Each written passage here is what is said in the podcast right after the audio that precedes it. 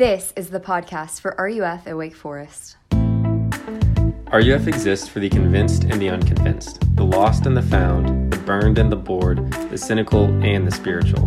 Whoever you are and whatever your story, RUF exists for you. For more information, check out our Instagram at RUF Wake Forest. Now, here's today's teaching. Mic's on. Does it work? Can you guys hear me? Okay. Hey, welcome everyone. It is so good to see you. What a beautiful night we've got tonight. Um, if I haven't met you, I'm John Bourgeois. I'm the campus minister here with uh, RUF here at Wake Forest. It's so good to have you all with us tonight. And as Ellis said at the beginning, um, RUF exists for you um, wherever you're coming from tonight. If you're convinced as a Christian or a skeptic and you're here, we're so glad you're here as a Christian, figuring out what it looks like to follow Jesus in college. We're so glad you're here. Skeptic, if you're here um, because you want to s- disprove Christianity and you're here, man, we're so glad that you're here if you're here. Um, and if you're somewhere in between, you're trying to figure out what it is that you believe and why you believe it, we're glad that you're here. This is for you. And whether you've had the best week, best five days of your life, um, we're glad you're here, or the past five days have just been a train wreck we're so glad you're here. We're glad that you're here spending time with us tonight. Um, and so this, uh, so so the rest of the semester, I just want to give you a quick overview of what the rest of the semester is going to look like.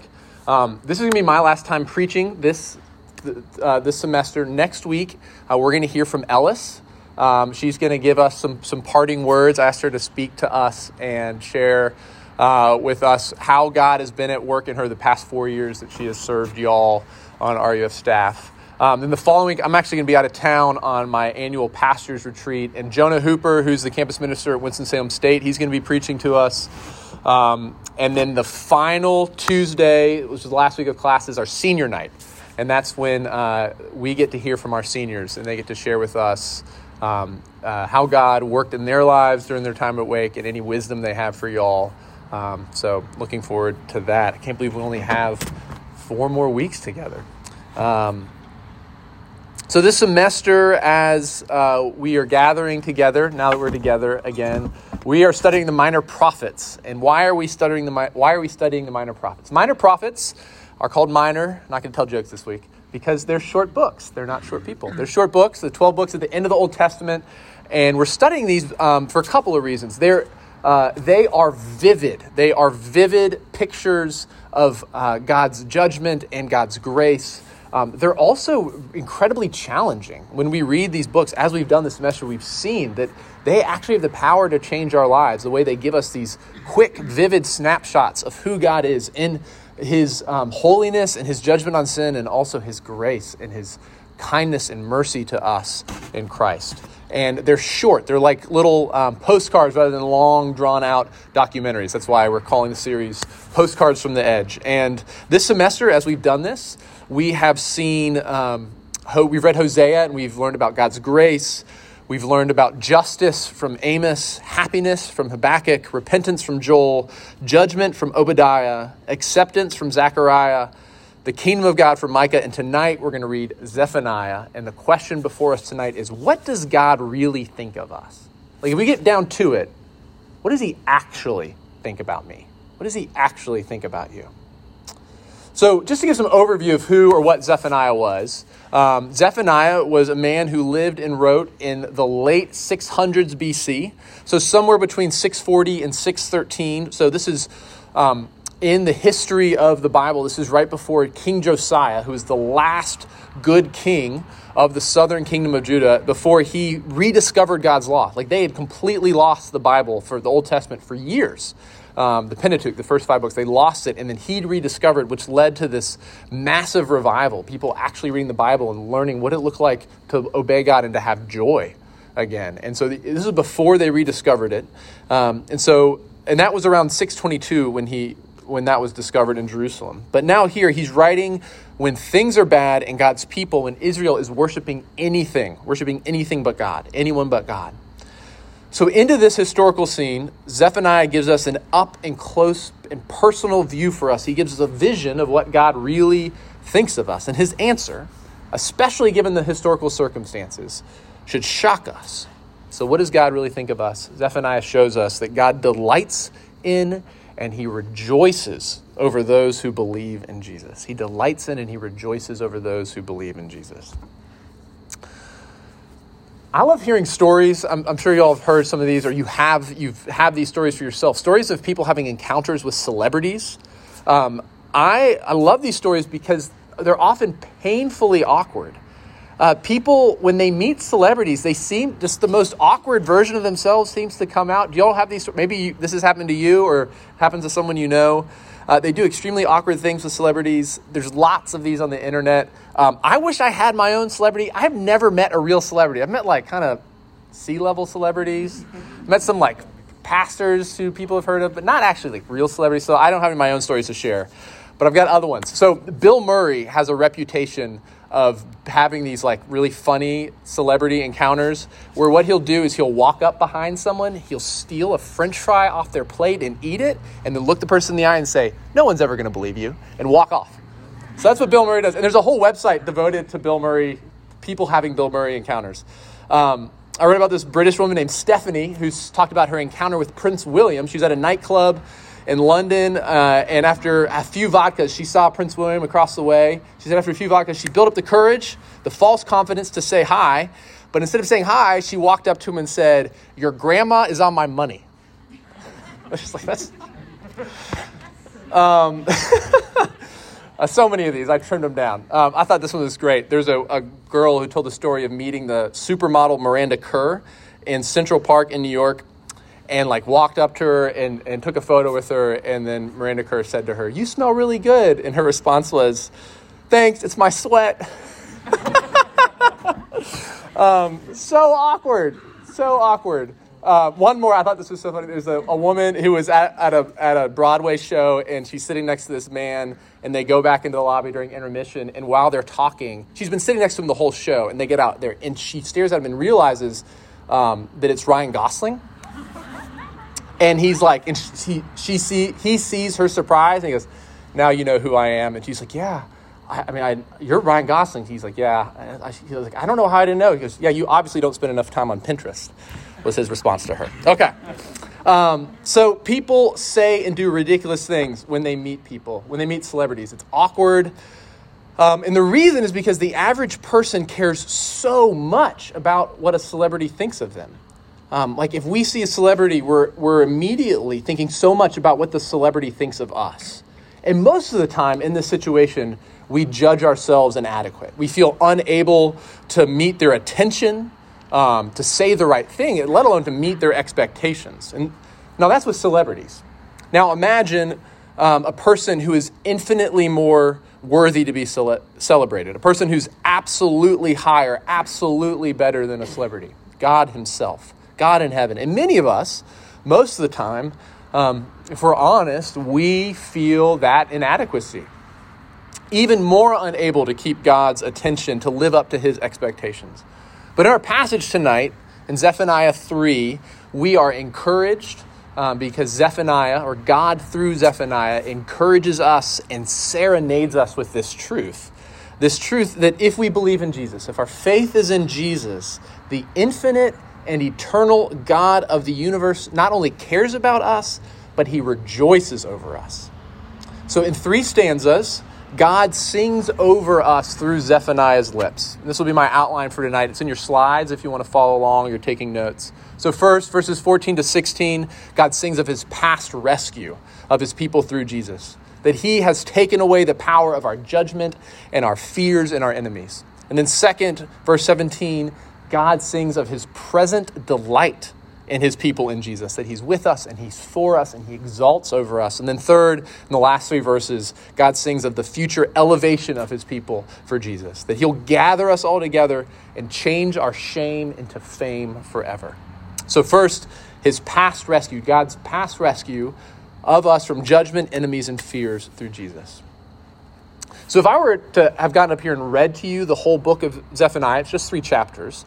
Um, when we got to chapter 14, in the verse 14, the third chapter, it would have just knocked the wind out of you. Because from the very start of the book until the third chapter, Zephaniah is delivering bad news.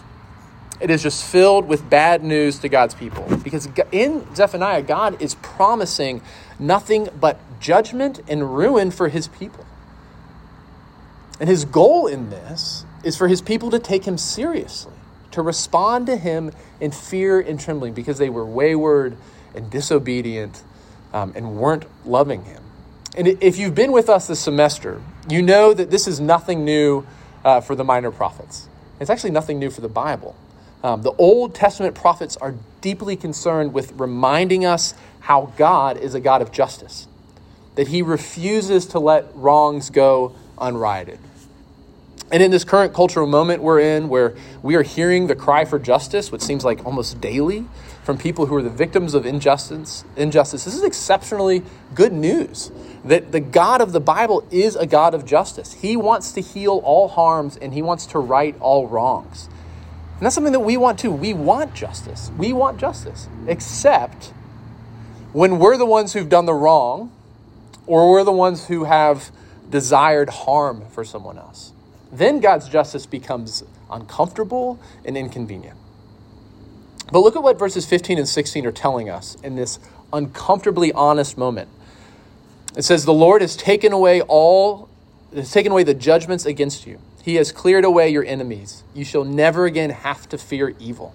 Well, how is this possible? How is this so certain that Zephaniah uses the past tense for a future event? How can a perfectly just God tell us that our judgments and our enemies are as good as gone? Well, the only answer to this question that makes any moral sense whatsoever is found in the cross of Jesus Christ. Why?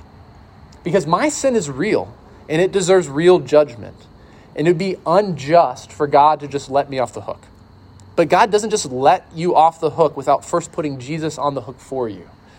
Jesus satisfied God's justice for you and for all who believe. God's just judgments against us are now and forever nailed to Jesus and his death. In the Apostle Paul's letter to the church in Colossae, it's called Colossians, it's this letter in the New Testament. And in the, the second chapter of this letter, he tells the church this He says that God has forgiven us all our trespasses by canceling the record of debt that stood against us with its legal demands. This he set aside, nailing it to the cross. And in this, he disarmed the rulers and authorities and put them to an open shame by triumphing over them.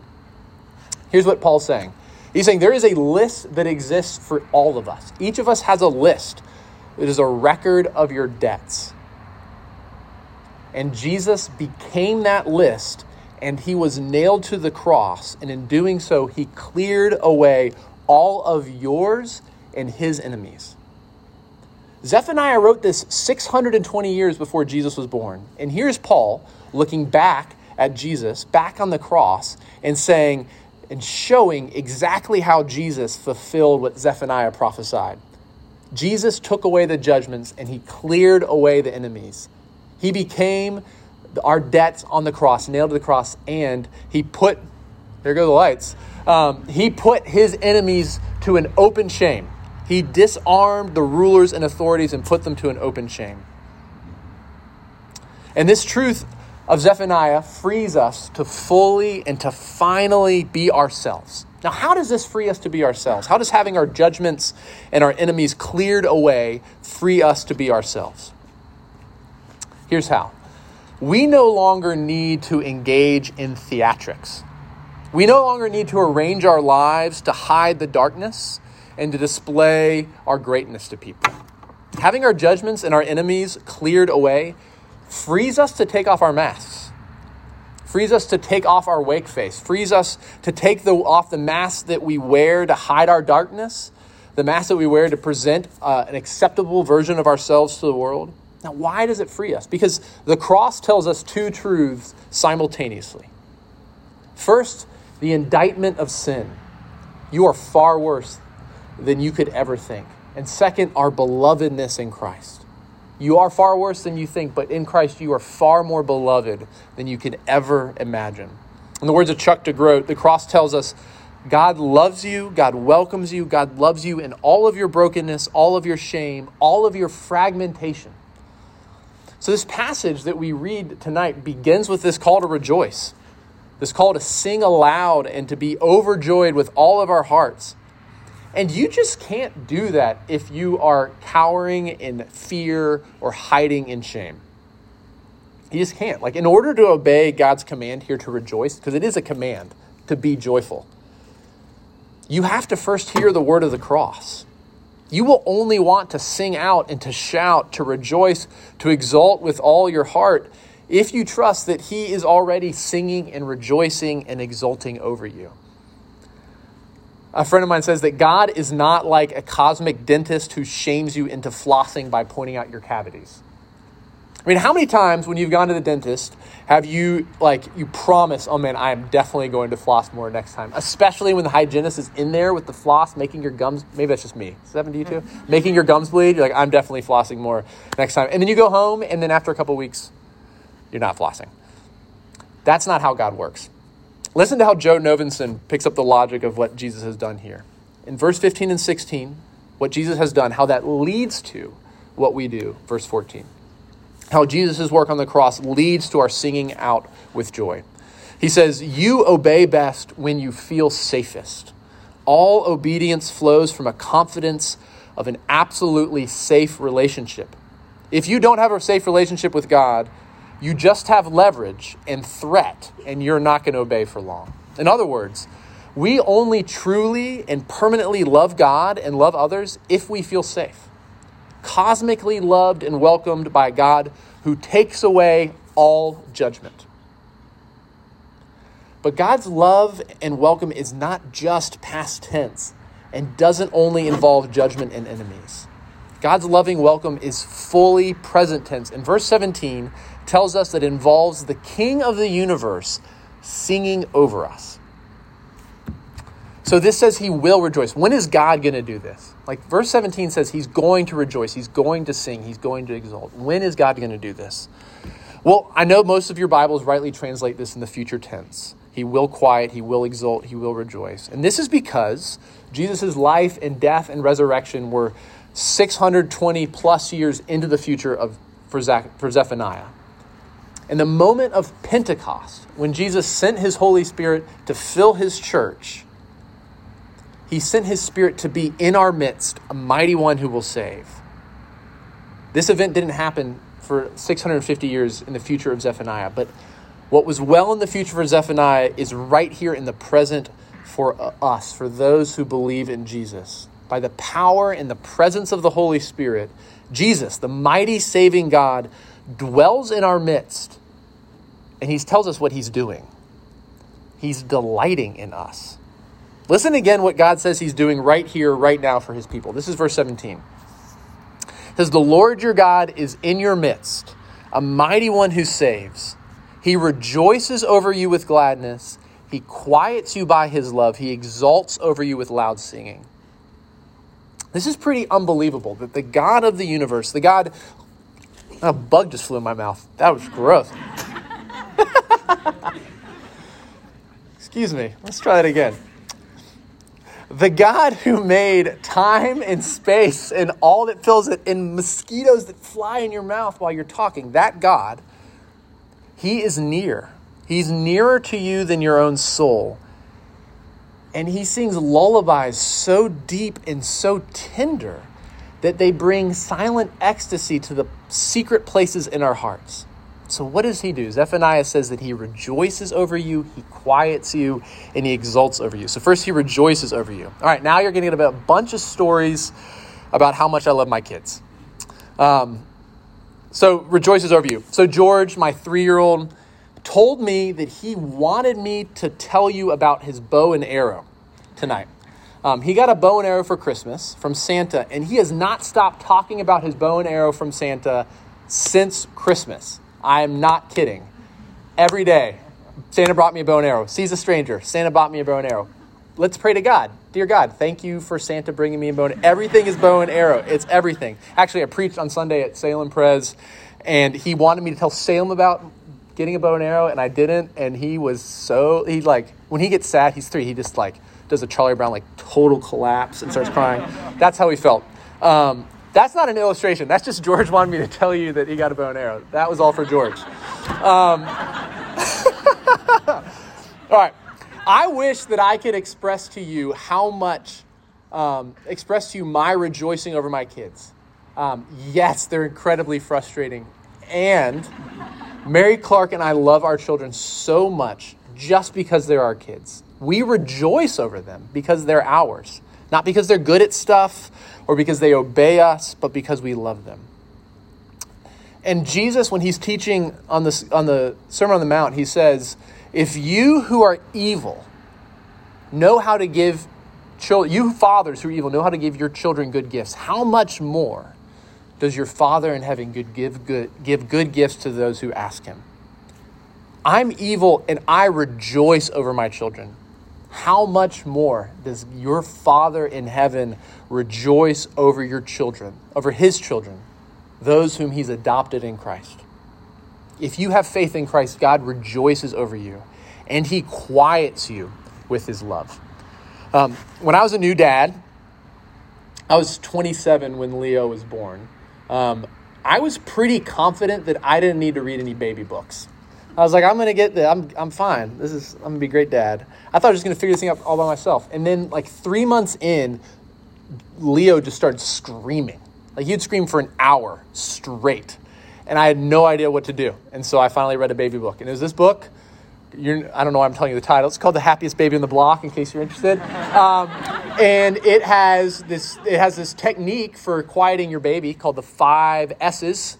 Uh, I had to look it back up. I couldn't remember. You swaddle the baby, you wrap it up real tight, and then you put it on its side, and then you shush it, shh, and you swing it, and you, you give it a pacifier its finger so that it can suck on something. And this this actually works. Like we I was like I remember like holding Leo, he's screaming, I'm flipping through this book and I'm like, "All right, 5, do it." I do it. And then he just goes quiet. Why is this? Because this mimics the womb. And so um, it gives the baby a physical reassurance that they are safe and then it quiets them. And as our kids have grown, um, I still quiet my children. The technique has changed. I don't swaddle my nine year old, but the goal is the same. As a parent, I want my children to experience quiet. Yes, because screaming is annoying, but deeper still, because I love them and I want them to be to not be out of their minds in panic. I want them to be soothed. I want them to dwell in the security of my love as their parent. And Jesus says, I'm evil and I long to quiet my children with love, how much more does your Father in heaven desire to quiet you with his, with his love for you in Christ? God rejoices over you, He quiets you with His love, and He exults over you with loud singing. Exults, this word here translated exult means to go in a circle or to spin around, it means to dance. What Zephaniah is saying is that you fill God with so much joy that he dances around in heaven with loud singing because he loves you so much. He doesn't just think about you, he doesn't just talk about you, but he sings and dances with joy because of you. If I had a projector out here, I would be hooking my phone up right now and just showing you video after video after video of me dancing with my kids. It, brings me so much joy to dance with them and to sing with them, exulting over them. And Jesus says, I'm evil and I exult over my children with loud singing, how much more does your Father in heaven, who loves you, exult over you with songs of love and joy? And frankly, this is unbelievable. Notice what's going on here. God isn't speaking, He's not even shouting, He is singing this truth into us. And I know this is so hard to believe, so I want you to listen. This is written in your in your bulletin. You want to follow along how Charles Spurgeon explains God's saving joy for us. He writes, Believer, you are happy when God blesses you, but not as happy as God is. You're glad when you're forgiven, but he who forgave you is more glad. The prodigal son who came back to his home was very happy to his father, but not as delighted as his father was to see him. The father's heart was more full of joy because his heart was larger than his son's. That is, because God's love for us is bigger than our love for him, because of this truth, we need to we need to realize something. If we believe in Jesus, if we rest in Jesus, we trust fall into him, have faith in him, he is rejoicing over us all of the time. And all of the time means that God is singing over us even when we sin and fail. Even when we're mired in doubt.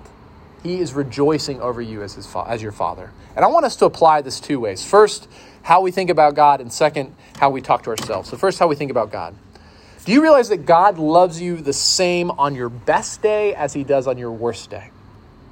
Here's what this means. When you imagine your best day, you wake up rested before your alarm goes off, you have a morning devotion without getting distracted, you shave without cutting yourself, or you do your makeup without smudges, and then you iron your button down, you eat a healthy breakfast at the pit, you stop on your way to class, have a meaningful conversation with a friend you haven't seen in a while, you get to class, there's a pop quiz, but you studied ahead, so you aced it, and then you're the star, the star uh, person in your class during class discussion, and then you somehow find time to get to the gym. You get there and you like you lift or you run. You get a PR for your time or your weight, and while you're working out, you catch the eye of that cute guy or girl who's sighing over you with admiration, and so you strike up a conversation and you find out that you know the same people and your friends have been trying to set you up for months. And now you're finally meeting and maybe this is the one and you exchange numbers and then you go home and you finish your homework and you go to bed early because you want to be healthy, wealthy, and wise. And all of that on your best day, God loves you just the same as yesterday. But God's love also means that when you wake up late and tired and somehow you've got gum stuck in your hair. You don't even chew gum, but there's gum stuck in your hair, so you have to wear a hat and you don't have clean clothes, so you pull that old, the least smelly shirt out of the pile on your floor and you put it on and you finish that pizza that's been in the fridge for two months for breakfast, and then you ignore people as you sprint to class because it's already half over. And it turns out that that paper you forgot about was due. And then when you speak up in class, you're the class disappointment. And then you go back to your dorm and somehow you find a way to a whole bag of Cheetos and a pint of ice cream. And then you make a joke at a friend's expense in a GroupMe that causes significant harm to the relationship. And then next thing you know, it's 2 a.m. You're still in bed because you haven't, or you aren't in bed because you haven't finished that paper that was due already. In all of this, God loves you the same as yesterday, the same as your best day. How? Why? Because God loves us in Jesus and Jesus in us all of the time. Friends, Christianity is not primarily about you, it's about Jesus, his achievements, his performance, his perfect work for you on the cross. And I think when we read verses like this, like Zephaniah 3:17, a lot of us secret think, secretly think, yeah, sure, maybe God loves me because he has to. I'm not sure he actually likes me. And that's that's what I believed. I didn't realize this is what I believed, but this is what I believed in my early 20s. I believed that Jesus loved me because like he loved me, but but God the Father just put up with me because I was with Jesus. Like salvation was some exclusive club that God had to let me into because I was on Jesus' guest list. And every time I sinned big, um, I thought God was mad at me again and was waiting for me to get my act together. See, what was going on with me theologically was that I believed that the cross of Christ secured God's love for me. That without the cross, God would never love me. And friends, that is completely backwards. The good news of God, the gospel, is not that the cross of Christ secures the love of God for you, it's that the love of God secures the cross of Christ for you. Jesus died for you because the Father loves you. The love of the Father secures the cross for you. The one who rejoices and quiets and exults over you sent his Son to go get you so that you can be the object of his love and his affection.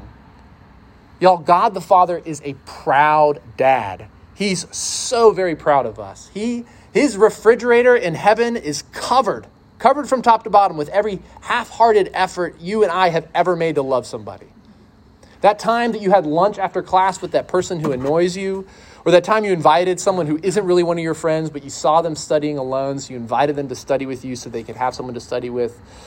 Or that time that you forgave a friend who hurt you um, and they didn't realize how much they actually hurt you, but you forgave them anyways. These are the crayon drawings that cover God's fridge.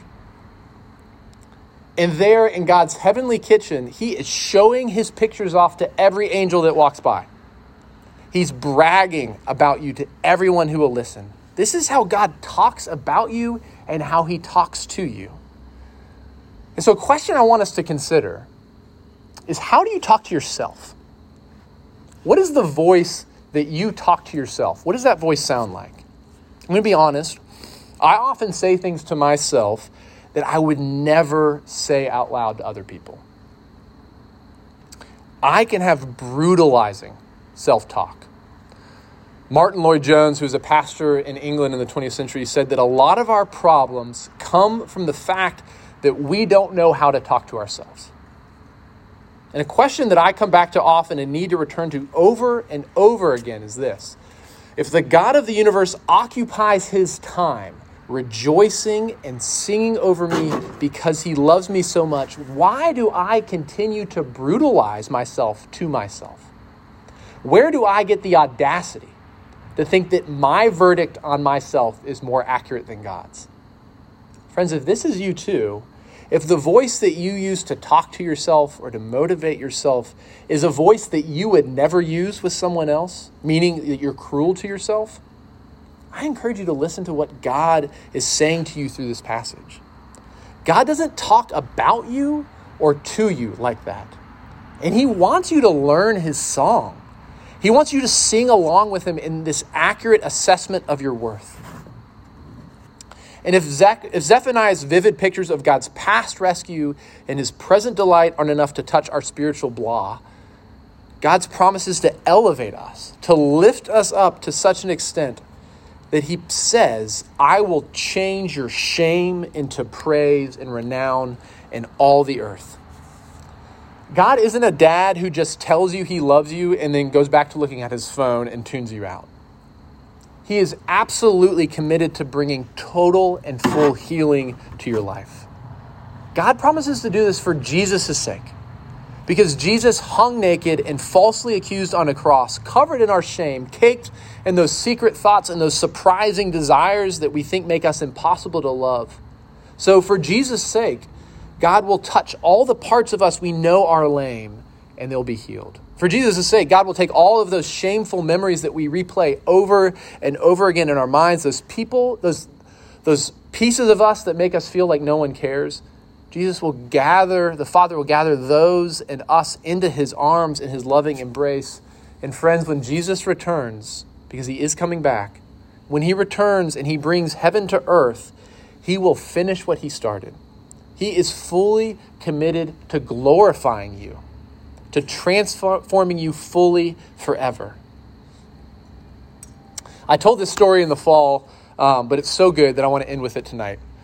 Uh, this was written by a woman who attended a Christian conference a number of years ago, and this is a story she wrote about her own um, transformation in learning about uh, who God is as her father. And she says this She says, When I was very young, my older sister was hanging up our father's white business shirts on clothesline to dry, and I was suddenly filled with this urge to hang one up too. I'm um, not sure why I wanted to hang up my daddy's white shirts. I think it was because he's my daddy too, and I loved him, and I was his daughter, and I just wanted to express this childlike love for him. And I couldn't reach the clothesline, it was too high, but I saw there was a wheelbarrow in the yard, and its handles were just the right height for me, and I didn't notice how rusty it was. And, I was rather, and so I just ratherly joyf- rather joyfully pinned my father's white shirt to the rusty handles, wet shirt to the rusty handles of this wheelbarrow. And when my dad got home and he saw the shirt on the wheelbarrow, he became very angry with me and he punished me severely for ruining his shirt. Now, I hadn't, the woman says, I hadn't realized the impact this event had on me. Um, and I went to this conference, this conference called Sonship. And during it, I was repeatedly convicted for not believing God concerning his delight in me and in the gracious nature of my relationship with him now that he had put me into Christ. And as I remember those scenes from the past, I saw that through the years, I had not been believing that my Father in heaven was any different from my earthly father. I hadn't been listening to what he described, the way he described himself. In short, I hadn't been believing the gospel that by faith in Christ and his perfect atoning sacrifice, now he loves me and is forever for me and delighted in me. In Christ, he has made me beautiful and pleasing to him forever. So the next morning at this conference, I told our counselor, Jeff, I told him I was beginning to understand. I told him the memory, and I said, You know, I guess if God the Father saw me standing next to that wheelbarrow with the ruined shirt on it, he would just forget the shirt and he would hug me. And Jeff looked at her and said, You still don't understand fully. God would not overlook the shirt, but he would take it and he would put it on and he would wear it to work. And when someone commented on the rust marks, he would say, he might even sing, Let me tell you about my little girl and how proud I am of her and how much I love her. Friends, this is what God really thinks of you. Let's pray. Father in heaven, we thank you for this startling vision you give us in Zephaniah 3 that you aren't mad at us, but that in Christ you rejoice over us in singing and with your delight, and that you quiet us and you exult and dance over us in love. Father, I pray for my friends tonight as we hear this together. Would you help us to believe it? Um, could this actually be true? That the God of the universe, the God who made all things, is real. And he is not just distant, but he has come near in Jesus. And he actually delights in me um, and sent Jesus to come get me. Father, would you help us believe this? Um, we pray this in Jesus' name. Amen.